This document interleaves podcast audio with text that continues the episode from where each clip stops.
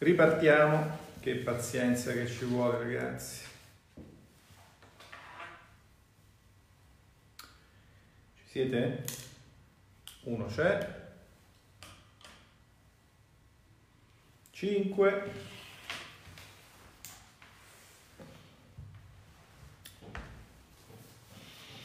Trentasette, bravo. Tanto avverto che siamo ripartiti.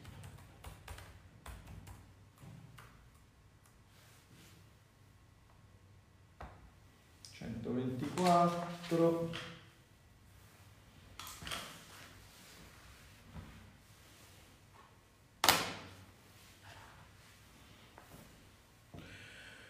Ciao Mattia. Eh, ciao Augusto. 253, dai, vediamo a 300 è un po'. Ecco, 317, bene adesso siete di nuovo quanto un Senato. Dunque, sì, volevo, volevo parlarvi del MES, volevo darvi un'idea della, della complessità, della tortuosità anche dei percorsi che certi trattati eh, seguono e anche della loro lunghezza, di quanto tempo è passato da quando è venuta l'idea di eh, entrare in un certo tipo di percorso, anche perché poi voi possiate riflettere su,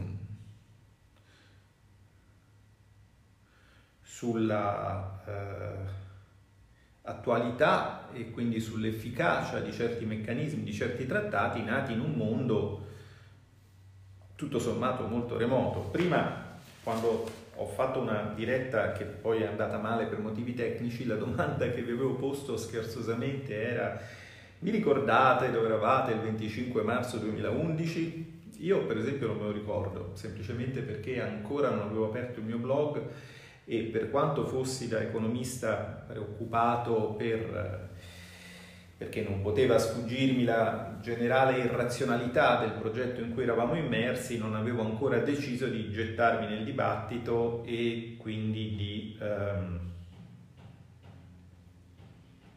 di affrontare anch'io quel percorso che poi mi ha portato in Senato.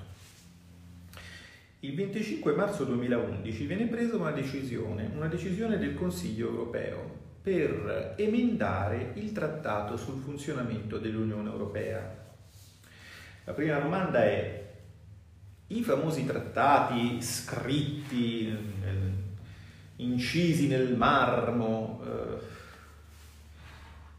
possono essere modificati eh, così dal Consiglio, cioè senza passare per, una, eh, diciamo per un organo parlamentare. Noi pensiamo ai trattati come se fossero una, una Costituzione.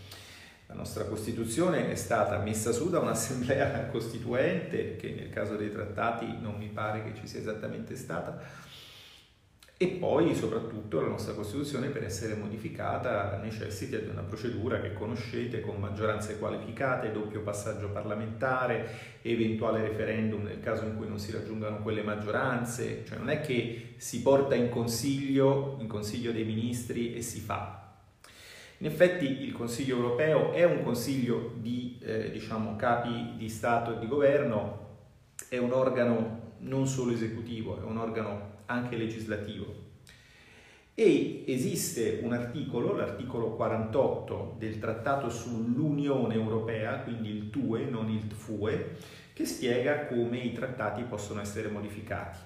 E c'è un comma, il sesto comma, che parla delle procedure di revisione semplificata dei trattati.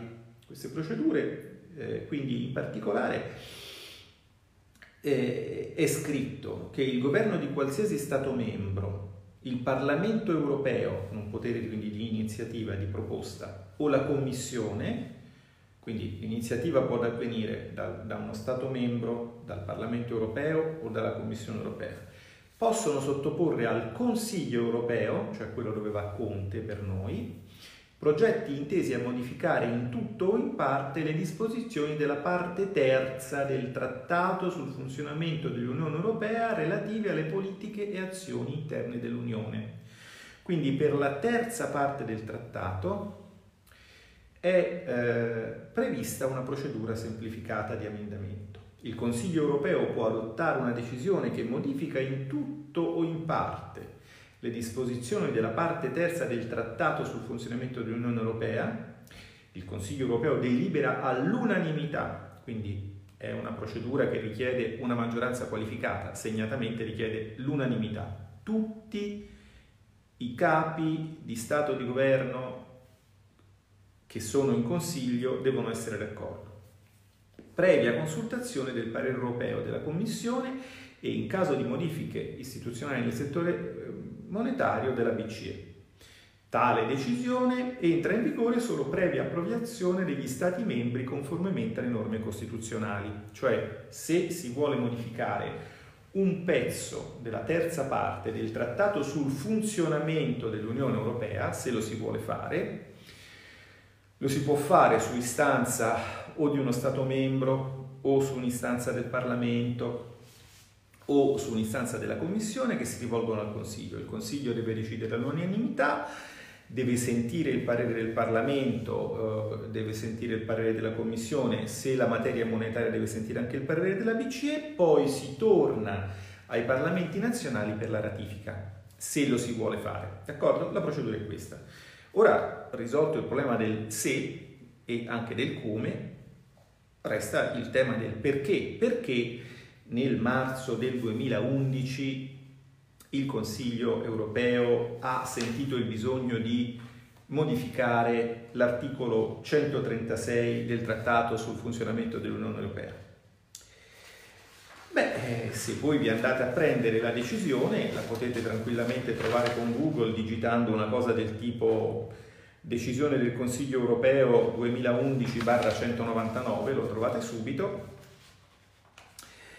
Vedrete che è raccontata tutta una storiella nei cosiddetti considerando e questa storiella ci porta a dieci anni fa, quando noi non ci conoscevamo, io non avevo questa fantastica community mi facevo i fatti miei,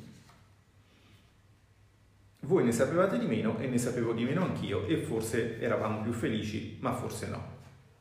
Cosa ci raccontano i considerando di questa decisione? Prendiamo il considerando secondo, il considerando primo parla della procedura che vi ho testé illustrato, quindi ora la sapete, siete diventati ferratissimi in modifiche della parte terza del FUE.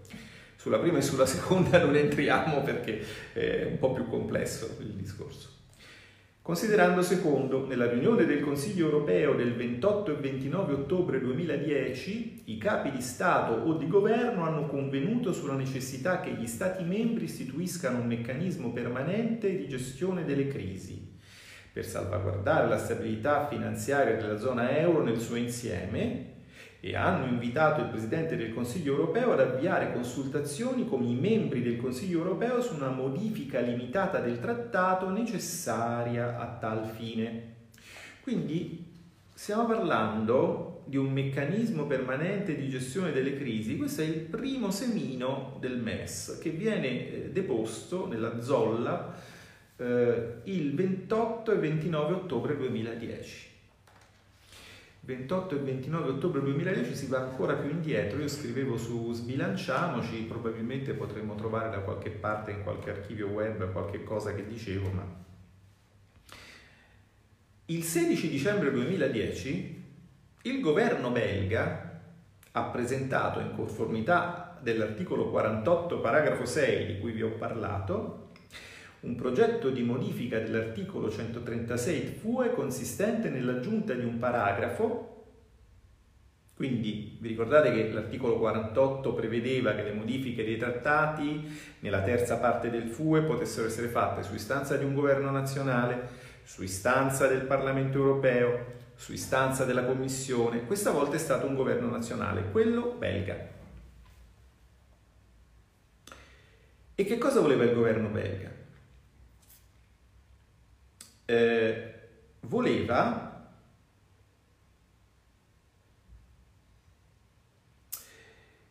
che la concessione di qualsiasi assistenza finanziaria necessaria nell'ambito del meccanismo sarà soggetta a una rigorosa condizionalità. È fantastico. Quindi, diciamo, il tema della condizionalità nasce, eh, nasce eh, in, in, sede di trattati su una richiesta del, eh, del governo belga eh, il 16 dicembre 2010 il Consiglio europeo ha deciso di consultare il Parlamento europeo e la Commissione in merito al progetto in conformità all'articolo 48, paragrafo 6, secondo comma, ha deciso di, altresì di consultare la Banca Centrale Europea, ritenendo che il MES fosse evidentemente riguardasse la politica monetaria. La Commissione e la Banca Centrale Europea e il Parlamento hanno adottato pareri sul progetto. Bene, e sentite adesso che cosa succede, che all'articolo 136 del Trattato sul funzionamento dell'Unione Europea è aggiunto il paragrafo seguente.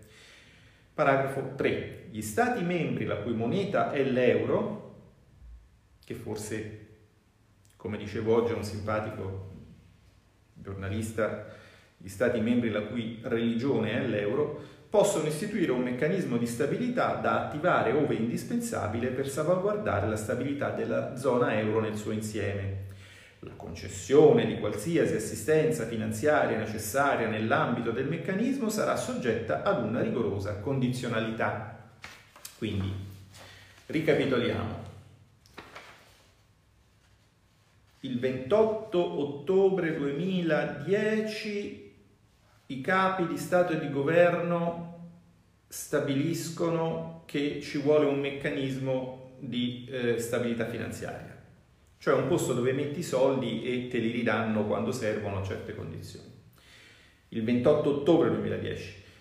Un paio di mesi dopo, il 16 dicembre 2010, il governo belga dice sì, però attenzione, ci vogliono delle condizioni perché io non mi fido fondamentalmente degli altri governi, non voglio restare fregato e quindi stabiliamo dentro il trattato uh, sul funzionamento dell'Unione Europea, cioè mettiamo, mettiamo, in Costituzione il fatto che, in Costituzione europea chiamiamola così, il fatto che mh, questo tipo di meccanismo è soggetto a delle condizioni per chi aderisce.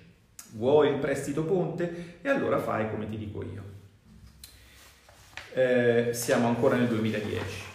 Passano altri tre mesi, il 25 marzo 2011 il Consiglio europeo decide la modifica di, eh, del, del, trattato, che di fatto aggancia quindi il MES, se vogliamo, alla, alla, ehm, alla struttura dei trattati. Il MES è un'istituzione, diciamo, non disciplinata dal trattato, è disciplinata da un trattato internazionale, non dai trattati comunitari il che peraltro, come sapete, ai sensi dell'articolo 5 della legge 234 del 2012, non esime il Ministro dal venire a spiegare eh, qualsiasi iniziativa presa nel contesto di, eh, di un simile trattato internazionale perché comunque riguarda la materia finanziaria. Però si è voluto lo stesso creare questo aggancio e probabilmente vi è andato, diciamo, non avrete notato, che nel 2012 le votazioni non sono state due, cioè quella sul fiscal compact, Lega contraria, e quella sul MES, Lega contraria, sono state tre, perché? Il MES sarebbe poi stato eh, approvato dai capi di Stato e di Governo a febbraio 2012, quindi quasi un anno dopo la decisione che creava questo aggancio inserendo il principio della condizionalità nei trattati, rendendolo un principio costituzionale sostanzialmente. Viene approvato a febbraio e viene ratificato dall'Italia a luglio. Vi ricordo che la Germania aspetta per ratificarlo a settembre perché viene promosso un giudizio contro la Corte Costituzionale eh, tedesca da una quantità di cittadini che eh, hanno paura per i loro risparmi e quindi giustamente chiedono alla Corte Costituzionale di fare patti chiari amicizia lunga e l'adesione della Germania nel 2012 viene condizionata al fatto che non si amplierà la quantità di capitale che può essere raccolto, cioè tolto dalle tasche dei cittadini da parte del MES. D'accordo? Ve lo ricordate. Quindi, ricapitolando, 2010, ottobre ci pensano, 2010 dicembre il Belgio ci ripensa, 2011 marzo il Consiglio europeo inserisce nei trattati per placare la paura dei belgi di rimanere fregati il, il principio della condizionalità. 2012 febbraio il trattato viene firmato dai capi di Stato e di governo. 2012 luglio ci sono tre voti in Italia, dei quali uno ve lo siete dimenticato. E se proprio vi dovessi dire, a questo punto il 2012 appartiene alla fase diciamo, della storia della nostra community, cioè è dopo che il 16 novembre 2011 il blog eh, partì. E prima del 16 novembre è la preistoria. In fase storica, se voi andate a leggervi il post del blog di luglio 2012, sinceramente questo passaggio all'epoca era sfuggito anche a me. Quale passaggio? Quello dell'atto Camera 53-57 che riprendeva il disegno di legge S 2914, che era al Senato, era stato approvato, ratifica ed esecuzione della decisione del Consiglio europeo 2011-199 UE che modifica l'articolo 136 del Trattato sul funzionamento dell'Unione Europea relativamente a un meccanismo di stabilità per gli Stati membri della Comunità dell'Euro fatta a Bruxelles il 25 marzo 2011 approvato dal Senato. L'approvazione definitiva di questa ratifica, questa ratifica passa in aula nella eh, seduta numero 669 della sedicesima legislatura il 19 luglio 2012, seguito e, eh, eh, della discussione e poi dichiarazione di voto, per noi intervenne in dichiarazione di voto finale eh, l'onorevole Fugatti, che adesso, è, eh, che adesso è il presidente della provincia autonoma di, di, di Trento dichiarazione di voto contrario ovviamente, perché quello che preoccupava ehm, noi, eh, no è sfuggita a Bagnai, uno nota simpaticamente dice questo passaggio è sfuggito a Bagnai è tutto dire, no ma troppe cose sfuggono, mi sfuggono anche adesso che sono dentro i palazzi, ma a quell'epoca come voi avete credo sempre saputo non, non, non, non è che l'economia fosse esattamente la prima delle mie delle, dei, perlomeno non questo tipo di passaggi qua. Io insegnavo con molta gioia eh, economia, politica economica ai miei, ai miei studenti eh, e avevo, e avevo una vita normale in cui, eh, diciamo così, intrufolarsi nei siti istituzionali per andare a vedere, a, a leggere verbali, insomma, non, non era esattamente un mio hobby come neanche vostro. Forse sbagliavo, d'accordo, la democrazia perfetta forse è quella in cui ogni cittadino passa le giornate sui siti istituzionali a leggere resoconti, non lo so, forse ci vogliono dei partiti che abbiano delle persone in grado di farlo, insomma, non entro in questo. Comunque sì, il passaggio oggettivamente mi era sfuggito, non era mica sfuggito a tutti, per esempio a chi non era sfuggito, adesso ve lo dico, non era sfuggito al signor Pringle, Pringle, sì, come, come, le Pringles, sapete quelle patatine no, strane, ricostituite, che sono la passione dei miei figli e probabilmente anche dei vostri. Chi era il signor Pringle, cui questo passaggio non era sfuggito? Allora, il signor Pringle era un membro del Parlamento irlandese. Allora, apro e chiudo una parentesi. Fino a qui, fino a qui, eh, come possiamo fermare questo mostro? Adesso te lo spiego.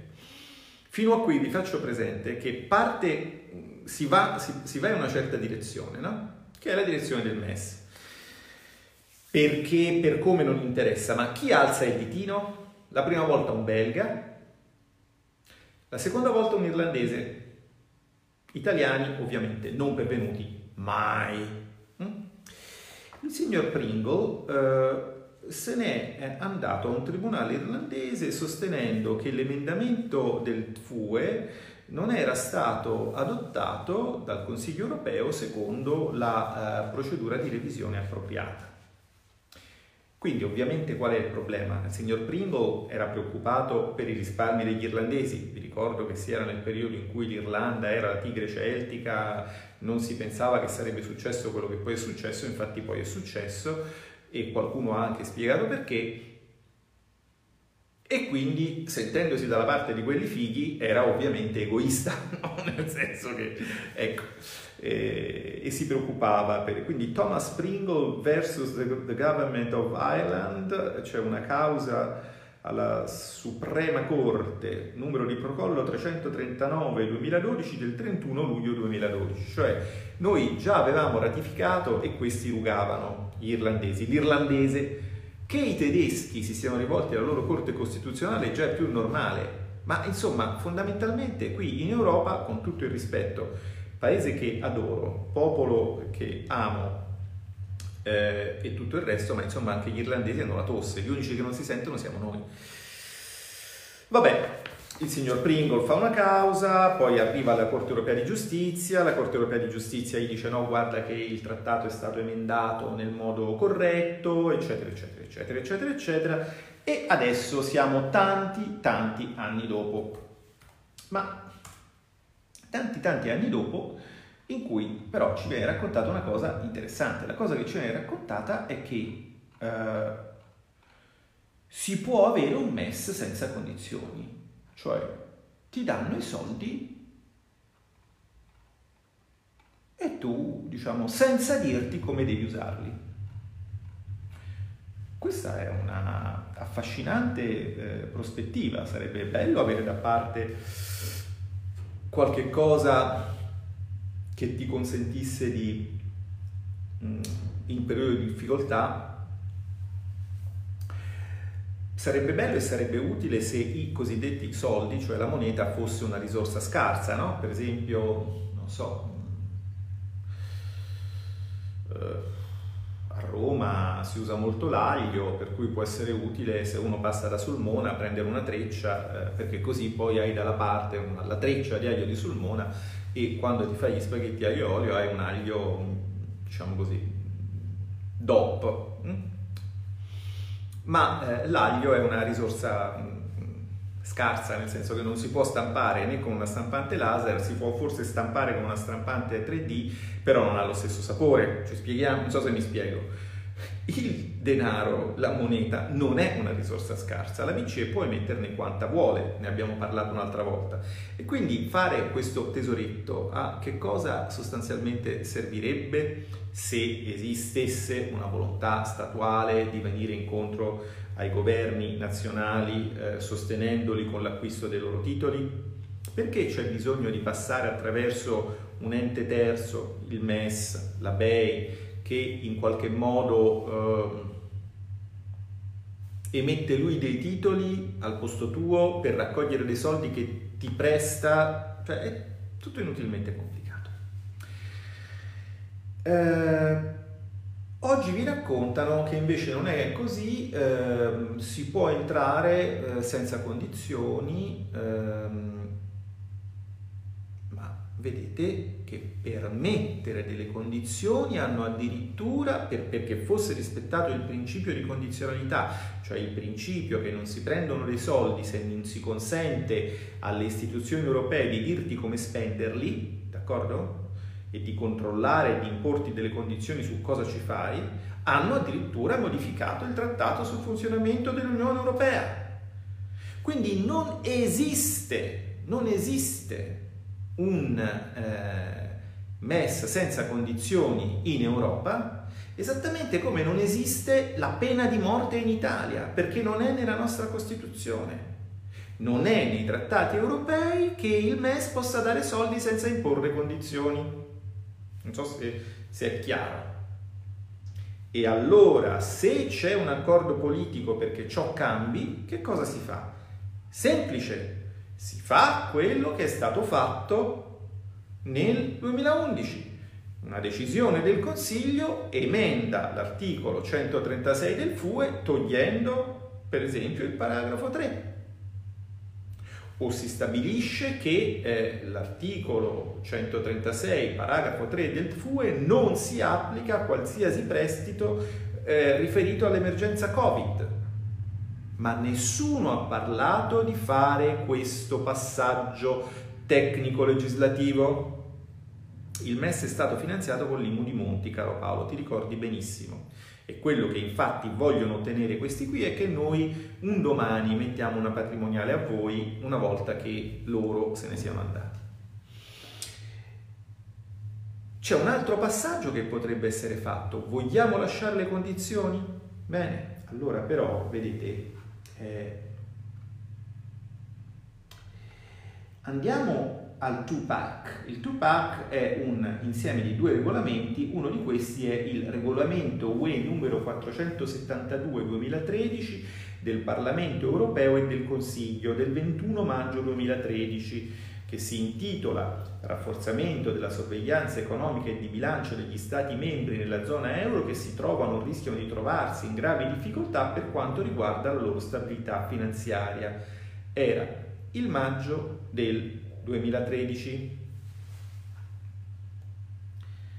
Articolo, questo già ve l'ho detto, eh? non, non è una, solo per farvi vedere il percorso. Articolo 7, programma di aggiustamento macroeconomico, no? che incomincia qualora uno Stato membro richiede assistenza finanziaria da uno o più altri Stati membri o paesi terzi, dal MESF, dal MES, dal FESF o dall'FMI, Esso elabora di concerto con la Commissione che agisce d'intesa con la BCE e se del caso con l'FMI un programma di aggiustamento macroeconomico integrativo e sostitutivo dei programmi di partenariato economico a norma del regolamento UE numero 473-2013 che comprende obiettivi annuali di bilancio.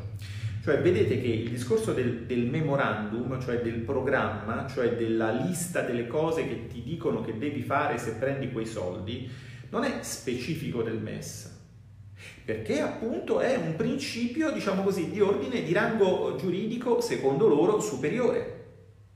No? È come dire, eh, insomma, cioè nelle tavole de- della legge c'è scritto non uccidere. Non è che c'è scritto non uccidere tua suocera o non uccidere eh, l'amante di tua moglie, c'è scritto non uccidere e basta. Nella Costituzione molto più prolissa e, e molto più squallida, diciamo così, della, della, dell'Unione eh, Europea, c'è scritto se un'istituzione ti dà dei soldi ti hai il diritto di comandare a casa tua. Va benissimo, basta saperlo, ma mi servono quei soldi? Ragioniamoci. Benissimo, allora andiamo avanti. All'articolo 7, il paragrafo 6, come ci faceva notare, adesso i giuristi si sono svegliati i costituzionalisti Oh, buongiornissimo, buongiornissimo caffè a tutti i costituzionalisti di sinistra che finalmente si stanno accorgendo che c'è qualcosa che non va nell'Unione eh, Europea. Noi grazie al Presidente Barra Caracciolo ci eravamo portati avanti col lavoro, siamo contenti che ci abbiate raggiunto, che siate anche voi a bordo dell'aereo più pazzo del mondo e che con la vostra eh, scienza ci eh, confermiate alcune nostre rozze intuizioni. Grazie costituzionalisti. È stato bello avervi con voi almeno per un momento, se poi il percorso continua magari chissà. Allora, il paragrafo, eh, eh, allora l'articolo 7, quello sul programma di aggiustamento, c'è un paragrafo 5 che è fantastico perché ti dicono, vabbè, eh, tralasciamo il fatto che la condizionalità deve essere rigida secondo il trattato europeo. Andiamo in deroga al trattato europeo, mettiamo una condizione morbida del tipo sì, ti do i soldi, ma non è che devi tagliare le pensioni e mettere l'IMU, basta che, non so, me li spendi solo per, la, solo per rifare gli ospedali, no? Fantastico che uno che ti ha costretto a chiuderli poi ti presti dei soldi imponendoti di riaprirli, no? Mi sembrerebbe un po' strano, infatti molto probabilmente non sarà così, ma insomma lasciamo stare. Paragrafo 5. La Commissione, d'intesa con la BCE e se del caso con il Fondo Monetario Internazionale, Commissione, BCE e Fondo Monetario Internazionale, d'accordo? Questa è una guerra di religione combattuta non sotto l'egida della Trinità, ma della Troica, come sapete.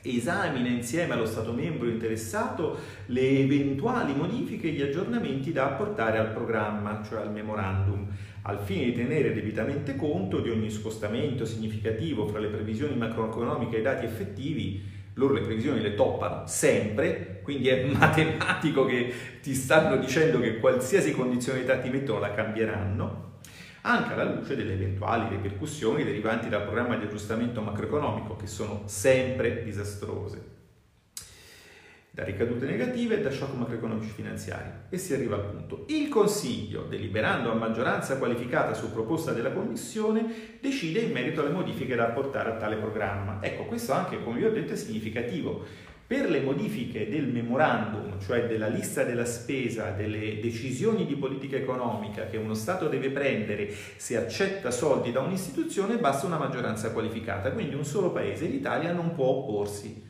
Cioè vi stanno dicendo entrate, ma nei trattati c'è scritto che le condizionalità sono rigide. Sì, vabbè, ma le attenuiamo, entrate. Eh, ma nel Tupac c'è scritto che me le puoi cambiare. Ah, mannaggia, se ne è accorto. Adesso che si fa? Chiaro il concetto? Siamo a questo punto qui. Allora, io diciamo non so, eh, non so eh, il, il, percorso è lungo, ha una, sua, ha, una sua, ha una sua inerzialità. E torno a dire però, in linea di principio, eh, l'idea che eh, un creditore rivolga indietro i suoi soldi mi sembra, uh, mi sembra perfettamente, perfettamente, plausibile, lecita e, uh, e uh, non, non, non, confutabile, non obiettabile, ma ci sono un paio di storie. Questa è come la vede il creditore. Dopodiché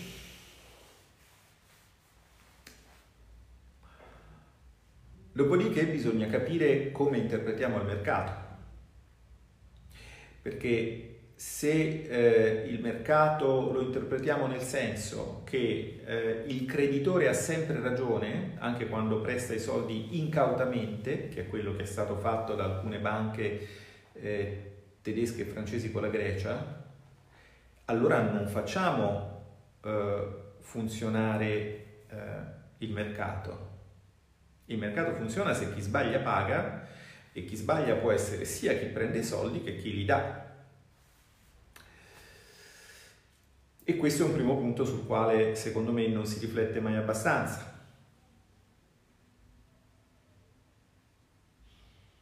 Poi c'è un altro punto sul quale non si riflette,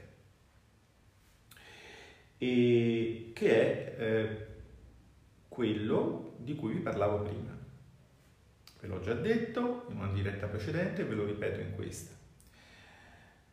Eh, la, eh, il progetto europeo ha una istituzione che è la BCE. Questa istituzione ha la capacità di eh, sostenere finanziariamente gli stati e ha detto che lo avrebbe fatto. Lasciamo perdere il perché, il per come lo ha detto, eh, probabilmente lo ha detto perché stava fallendo una grossa banca francese, quindi vi, ricordate dopo la sparata della Lagarde, insomma sono tante, tante versioni sul perché è stato detto a un certo punto l'ovvio, no? Però a noi questo non interessa, l'importante è il risultato. In un contesto simile non ha alcun senso andarsi a sottoporre a un programma che rischierebbe di essere poi modificato secondo. Al di là di questi aspetti, voglio farvi notare un'altra cosa. Vedete la lunghezza di questi percorsi che partono dieci anni dopo, ancora ne stiamo parlando, il mondo è diverso, tutti dicono che il mondo è diverso, tutti dicono che lo shock questa volta è, è, è, di altra natura, secondo me la Germania ancora non lo ha capito bene perché i posti in terapia intensiva ancora non sono finiti ma stanno per finire, poi lo capirà, insomma c'è tutta una serie di... Ma eh, eh, il... Eh, il punto sul quale volevo portarvi, no? la, la, la, lunghezza, di questi, la lunghezza di questi, di, questi, di questi, percorsi, la loro inerzialità, il fatto che si viene inseriti in, in, in perché c'è questa inerzialità? Perché questa macchina è, è, è, è gigantesca, è una macchina burocratica gigantesca è fatta di, di persone, da, dall'ultimo degli uscieri al, al, presidente del Parlamento, a eh, tutta una burocrazia che, che vive, che si, si nutre dell'esistenza di questa struttura elefantiaca. Ma questa struttura è efficiente, ci aiuta a qualcosa. Allora, avere una banca centrale in comune non ci serve perché quando abbiamo bisogno di liquidità, anche se lei ci dice che ce la erogherebbe, per qualche motivo non so perché, stiamo aspettando che ci vengano prestati 36 miliardi da un posto dove ne abbiamo messi 58, cioè vabbè, non, non, non entro nell'assurdità di tutto questo. Uh, e poi c'è un altro aspetto che a voi sfugge ma a me no, cioè questa struttura non ci aiuta a prendere decisioni rapide, perlomeno non noi italiani. Io partecipo alle riunioni col governo, da cui il governo esce tutto contento dicendo che c'è un bellissimo dialogo, infatti il dialogo c'è.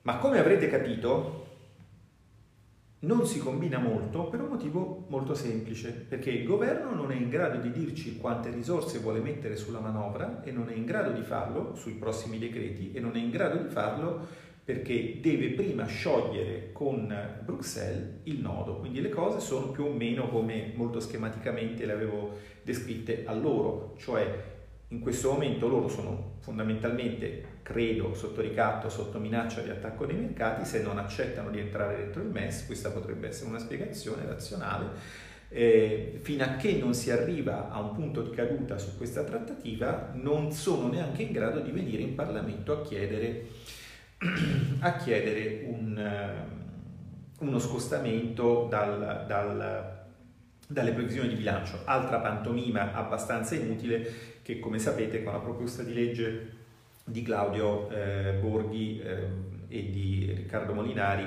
vorremmo eh, abrogare. E quindi si perde tempo. E quindi si perde tempo.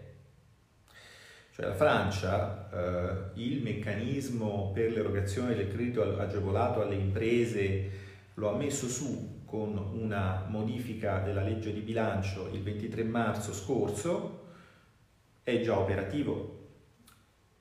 Non vi faccio l'esempio della Svizzera che essendo fuori dall'Unione Europea aveva allocato 20 miliardi per eh, sostegno delle sue imprese, sono esauriti, ne ha messi altri 20, ne ha messi 40, sono contenti loro di spendere perché capiscono che le loro imprese ne hanno bisogno, non sono soldi a fondo perduto, sono prestiti agevolati che vengono restituiti, con istruttoria molto semplificata, commisurati al 10% del fatturato dell'anno precedente, quindi fino a 5 milioni di fatturato e quindi fino a 500 mila euro di prestito, l'istruttoria non prevede neanche un passaggio bancario, eccetera, eccetera.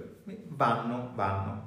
Noi invece, pur essendo in compagnia della Francia, siamo sempre a, uh, a, a rimorchio. C'è sempre un belga che può alzare il ditino, c'è sempre un irlandese che può alzare il ditino, e noi andiamo sempre con il cappello in mano, non so esattamente, non so esattamente perché. Non capisco se è un problema eh, sociologico, cioè se c'è una subalternità di queste persone che non vogliono, che non vogliono eh, così fare brutta figura, comportarsi in modo sconveniente con i loro, con i loro, con i loro amici europei non so se c'è un problema, sicuramente c'è un problema culturale, cioè credo che, che cosa è la moneta non, non, sia ben chiaro a queste persone e quindi hanno paura facendo quello che è più ovvio, cioè facendo funzionare la BCE di scatenare chissà quali catastrofi. C'è probabilmente un problema politico, cioè loro sanno che stanno per andarsene perché tanto se ne andranno, vedete questo è un percorso di dieci anni, ma è un attimo dieci anni, questi tanto fra, fra a più tardi fra tre anni si voterà e loro verranno spazzati via, poverini, a me dispiace, ma, ma, ma loro sapendolo vogliono che il paese si impegni con l'Europa in modo tale che poi la Commissione europea possa ricattare un governo conservatore italiano e, fare da sponda no, ai, ai alle magnifiche sorti progressive dei progressisti italiani. Che vi devo dire? Altre spiegazioni non ne vedo. Quindi ricapitolando, eh, che cosa vi ho spiegato oggi? Che il percorso viene da lontano, che quella che ci possa essere un prestito del MES, che ci si possa indebitare con il MES senza condizioni, è una balla scusate, che squalifica, che squalifica chi, la, uh, chi, la, uh, chi la propone. Eh, perché è evidentemente un dilettante, cioè non è del mestiere, non ha letto i trattati, cioè noi dobbiamo veramente pensare che mandiamo in Europa a trattare con gli altri delle persone che non hanno letto i trattati? Cioè dobbiamo veramente pensare questo? Ci, se ci raccontate che c'è un MES senza condizioni, un prestito del MES senza, senza condizioni, ci state raccontando che sì, sì, si voterà prima. Ci state raccontando che siete dei dilettanti, questo dovrebbe rassicurarci? No, per lo stesso motivo per cui le condizioni non ci rassicurano, non per un motivo ideologico, ma perché non le abbiamo viste funzionare da nessuna parte. La Grecia è, è distrutta, no? Di che parliamo? Eh, bene, questo è un po' eh, diciamo, il, il, senso del messaggio che volevo trasmettervi. Non solo non esiste un MES senza condizioni, non solo non esiste un MES a condizioni non rigide, ma se anche esistesse, le condizioni necessariamente cambiano e quindi se si è in buona fede, ripeto, si modifica il TFUE oppure si modifica il regolamento, eh, il TUPAC, lo si fa, prima si cambiano le regole e poi si stringe il contratto, altrimenti finisce come la triste storia delle BCC che vi ho raccontato, dove per non aver prima cambiato le regole e poi, diciamo così, stretto il patto, si è trovati, ci si è trovati in condizioni, in condizioni, si sono trovati in condizioni di criticità. Uh, mi sembra tutto molto ovvio. Fate presto? Vabbè, eh, sì, certo, in questo momento le famiglie soffrono, le, le, le imprese soffrono, ma se il principale problema di chi ci governa è non far piangere la Madonnina di Bruxelles,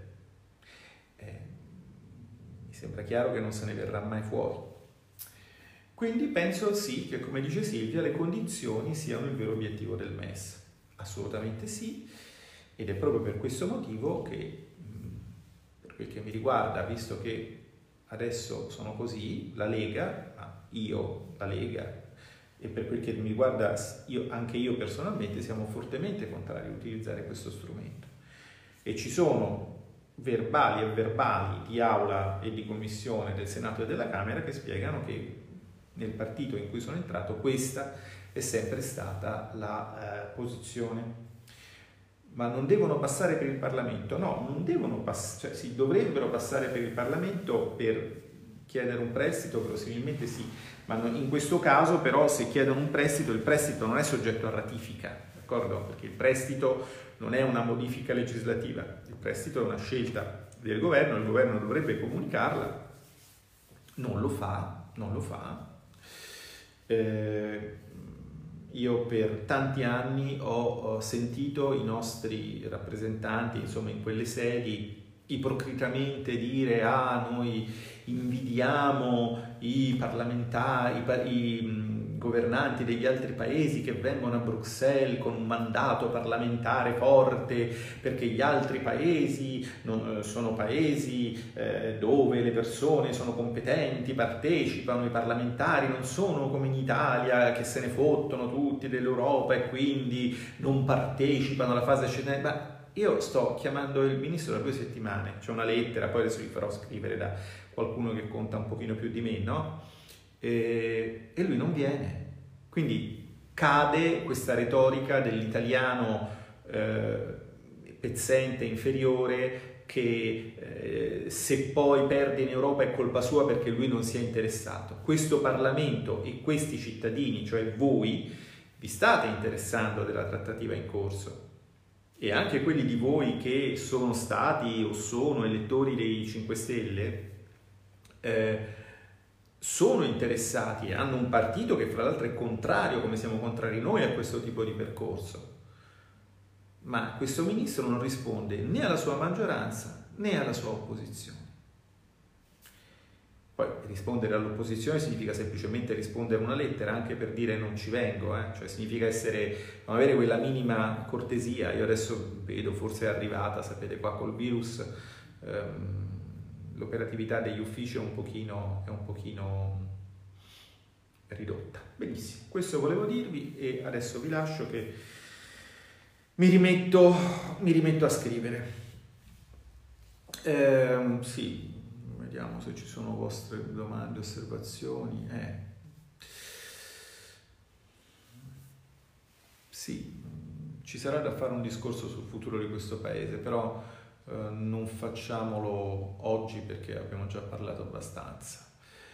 Come cittadini semplici cosa possiamo fare? Eh, ricordare, ricordare, stare attenti. Adesso voi avete la possibilità di essere informati. Io, se io nel eh, 2011 a marzo non ho saputo che in Europa era stato modificato il trattato, è perché in quel Parlamento non c'erano delle persone che utilizzando i social, utilizzando i mezzi a disposizione, nelle aule parlamentari, ehm, fanno, Marco no, eh, mi informavano su quello che stava succedendo, non c'erano. Ma dieci anni dopo la situazione è cambiata. Perché è cambiata? C'è un dato molto semplice, perché sono stati dieci anni di PIL piatto, mentre gli altri paesi invece eh, crescevano. È chiaro che questo ha cambiato la percezione di molti di voi. Siete preoccupati, eravate preoccupati anche prima del Covid, quindi, quindi adesso non funziona più così. Ma vedete anche il progresso. Adesso voi avete la possibilità di avere uno sguardo in quello che succede. Torno a dire che se viene chiesto eh, diciamo, un prestito, dobbiamo un po' vedere perché se viene chiesto un prestito, cioè le ratifiche riguardano modifiche legislative, quindi il passaggio parlamentare di conferma è per una... Ma chi è questa qui? Il MES ce l'abbiamo grazie a voi in un certo movimento, ma che dice questa qua? Quando il MES è stato votato, voi grazie a Dio non esistevate come non esisterete dopo tornerete a non esistere dopo le prossime votazioni, quindi voi non avevate nessuna voce in capitolo se non per il fatto che nel blog il vostro capo ragliava di pareggio di bilancio e noi al MES abbiamo votato contro. Vabbè ragazzi, hanno aperto le gabbie, allora chiudiamo la diretta. Divertitevi voi con i simpatici amici elettori, diciamo così, dei diversamente ferrati in trattati europei. Io vi lascio e, e che è il delirio, non si può incriminare chi decide senza maggioranza. Ragazzi, cioè, il diritto, la politica, vabbè, lasciamo perdere. Eh, perché non, non, vi guardate su, so, su Wikipedia, so, come funziona una repubblica parlamentare? Può essere un inizio. Eh, io poi tornerò magari a spiegarvi alcune cose. In questo caso l'unica fattispecie penale che ci può essere è nel caso in cui i funzionari del Ministero del Tesoro, mandati lì per fare qualche cosa, facciano una cosa diversa e allora il ministro può incriminarli per infedeltà in atti di Stato.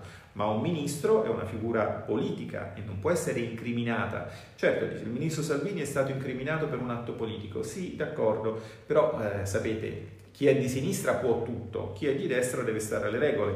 Le regole dicono che per un atto politico non si può essere incriminati, si può essere incriminati se si è personale amministrativo per aver eseguito infedelmente un compito, ma a noi, eh, in riunione con le opposizioni, il ministro Gualtieri ha detto che i suoi funzionari rispondevano perfettamente a lui. Tutto quello che veniva fatto a Bruxelles rifletteva la sua intenzione politica, quindi il responsabile è Gualtieri ed è un responsabile politico. Non diciamo stupidaggini incriminare ministri, questo è il modo con cui fa politica la sinistra, perché non ha altri modi per farla. Noi continuiamo a farla seminando odio, cioè informazioni, cioè eh, verità storiche e, e, e, stando attenti.